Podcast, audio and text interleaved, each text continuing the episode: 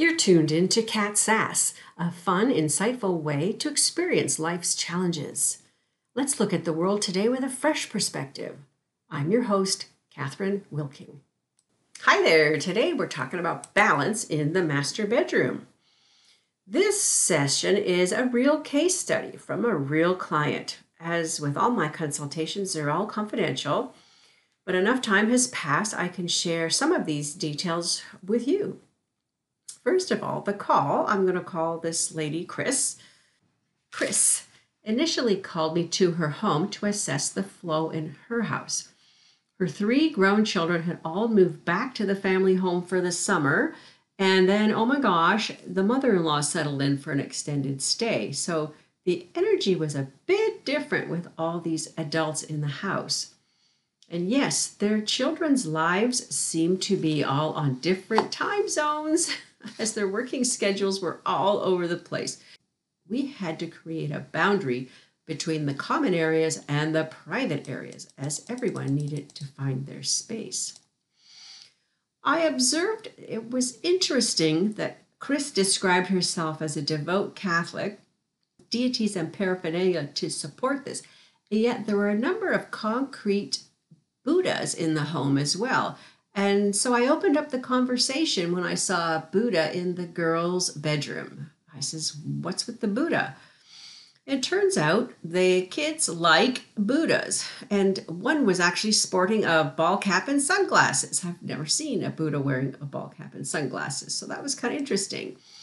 Although Buddhism doesn't clash with Catholicism, as every religion has a similar list of ethic behaviors, I explained that these items also have a pulse, same as the Catholic deities or crosses or images. It's implied that they represent a sacred space. Hmm. So, FYI, deities can be used in a home. You just have to find the right spot for them. This is deeply personal, and I understand completely. By using the Bagua grid on the floor plan, we can find an auspicious area to place them in a helpful people area. That works really, really well. Many people have a memory corner or a shrine for a relative that's passed on, and I respect that. But one deity or spiritual mentor per room should be the maximum. Otherwise, let's talk. So I had to do a little detective work. When we arrived in the master bedroom, another Buddha was present, along with prayer cards and deities on the wall. As a general rule, I explained, only one helpful person is necessary in most areas. If you're planning to enhance your helpful people and benefactors area for a specific purpose, I can help you with this, but tell me a little bit more about requiring support from Buddha, I asked her. She sat down on the bed and she looked around and said, Hmm, I admit my relationship with my husband is a bit strained. And with all these kids home, we just don't talk. These Buddhas are supposed to bring calmness and peace and love harmony, isn't that right? So then I let her sit for a minute and she paused to look around the room and then the revelation hit. She exclaimed, Oh my gosh, I have turned my bedroom into a church. we both laughed for a few minutes. We both sat down on the bed and chuckled.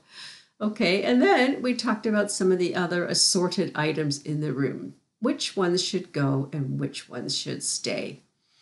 We talked about colors, using quieter colors to quiet the mood and then explain the importance of using twos, the number two, to support the partnership.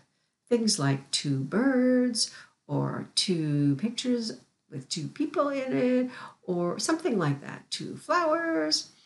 But according to the five elements life chart and how this uh, works out, this couple is entering a quieter lifestyle. It's just the way life works.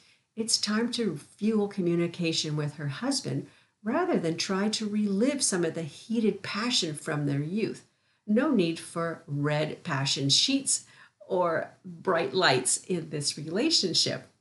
I don't really have to explain further how this worked out, wink, wink, but I got a really good thank you letter from her.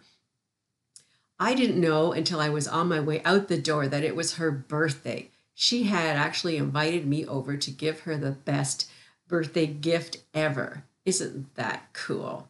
Sometimes even the best intentions need a fresh pair of eyes to reveal what is off balance in a space. Very, very interesting. I'm Catherine Wilking. I'm an author, homestager, and feng shui consultant. Do you have a question for me? Contact me through catherinewilking.com. Let's chat. I would love to hear from you. Have a great feng shui day.